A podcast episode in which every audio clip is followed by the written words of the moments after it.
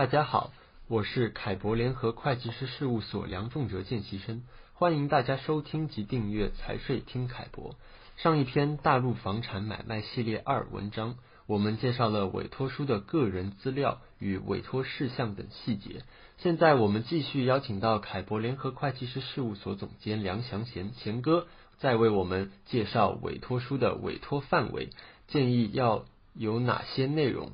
贤哥你好。阿忠你好，各位听众大家好。委托书的委托范围哈，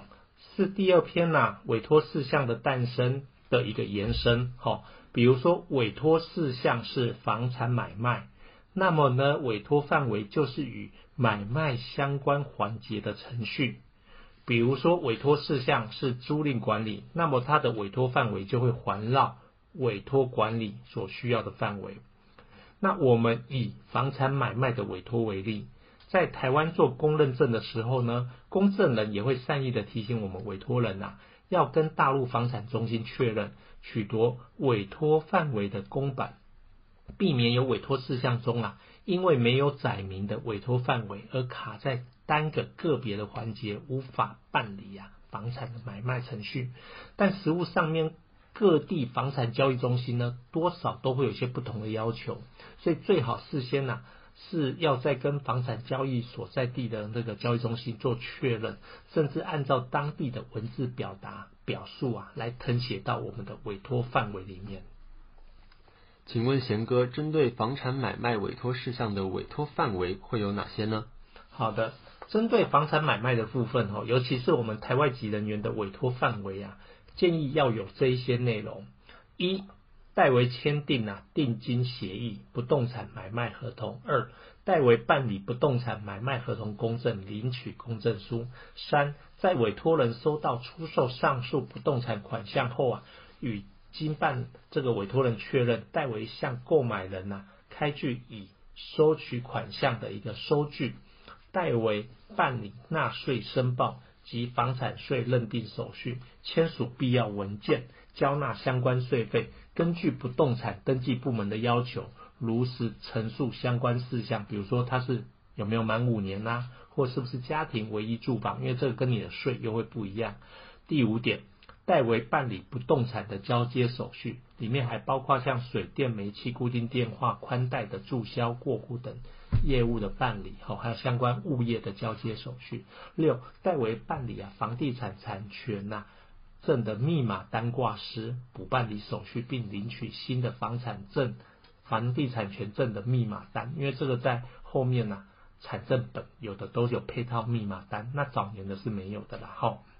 七，在必要的时候啊，代为至不动产登记部门、税务部门、档案馆、开发商等相关部门啊，调取原始的购房资料。因为我们有一些人呐、啊，原始的资料不齐，包括也找不到原来啊买进的一个成本，那这样就影响到你在计算呐、啊，你到底增值税会缴多少，所得税会缴多少。好，八，代为办理不动产移转登记，签署必要的登记文件。九。如不动产购买人办理银行贷款时，需要委托人尽必要的配合义务啊，代为签署有关的银行文件。那我们也要毕业需要去代为签署啊，出售人承诺书跟委托啊放款的授权书，因为到时候他的那个银行的那个放贷的钱就会直接打到我们呐、卖房的人的这个指定的这个呃银行账户里面去。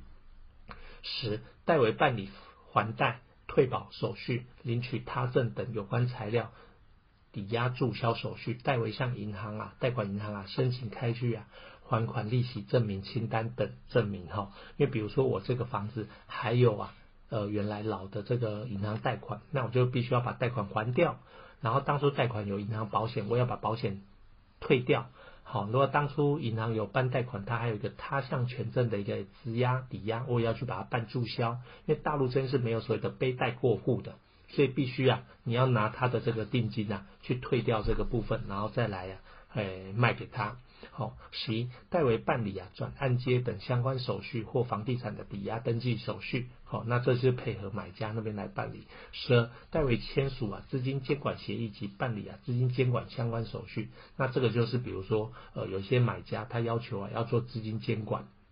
好，因为比如上海它是不不强制的，那像苏州那边就会强制要求都要做资金监管。好，所以这个也跟台湾也是蛮类似，台湾也都是有这个所谓的这个所所谓的监管账户吧，就委托这个这个第三方来做一个履约保证。好，十三，根据存量房啊，哈，交易资金监管的托管协议啊，办理托管资金申领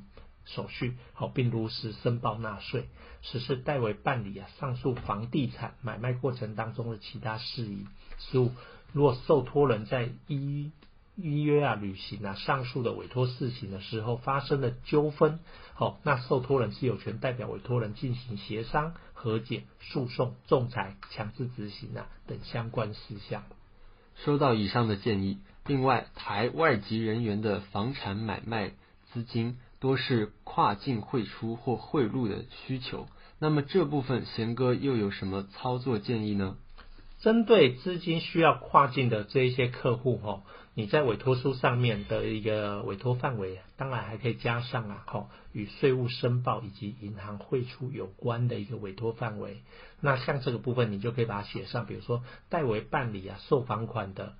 购汇汇出相关手续，好，代为办理银行一切手续事项，委托人的台湾手机号码为加八八六九多少号，可以电话核实。跨户吼，包括但不限于啊，代为到房地产登记部门呐、税务部门呐，调取购汇所需要的相关证明文件，代为向税务部门呐申请开具非贸易汇出啊的证明相关文件，代为至外汇管理部门呐办理相关购汇所需要的事项，代为将呃所得外汇啊汇至委托人指定的境外账户啊。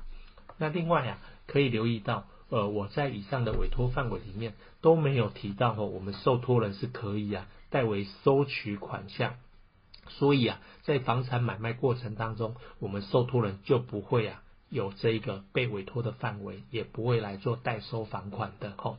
但是这个时候，我们委托人就必须要去确认你自己的大陆银行账户是不是可以顺利的收这个收房款。或者是说部分的房产交易中心哦，它是有特别的一些，比如说呃交易资金的托管账户，它是有要求的。比如说这个地方的的的这个银行开户账户啊，它才能够做所谓联动的资金托管行的约定。比呃比如说像苏州园区的房产交易中心，它就指定可能是要某一些银行开的账户。你才可以做所谓的资金托管。那如果万一我们的委托人是没有这个开户行的，那你就必须啊，要特别去委托啊，受托人，也就是我或者是您的这个呃朋友或你的亲戚啊，你的受托人，他他可以帮你啊去带这个做所谓的资金托管账户。好，那这个都是各位要去留意的，免得到时候你做不下去。然后呢，这个都是要按当地交易中心指定银行。好来做办理的，好是无法呃，否则你到时候会无法完成啊最终的售房款的收取，然后再转到自己的名下去做所有的这个售房购汇汇出。那以上这些大家都可以参阅我们在二零二二二零二零年呐十一月四号的凯博观点文章，有一篇关于啊大陆售房所得汇回免烦恼的专文。谢谢贤哥将委托书的委托范围及台外籍人员跨境资金细节。跟大家做详细的分享，各位在海外做委托书时，也需要留意以上的范围载明细节哦。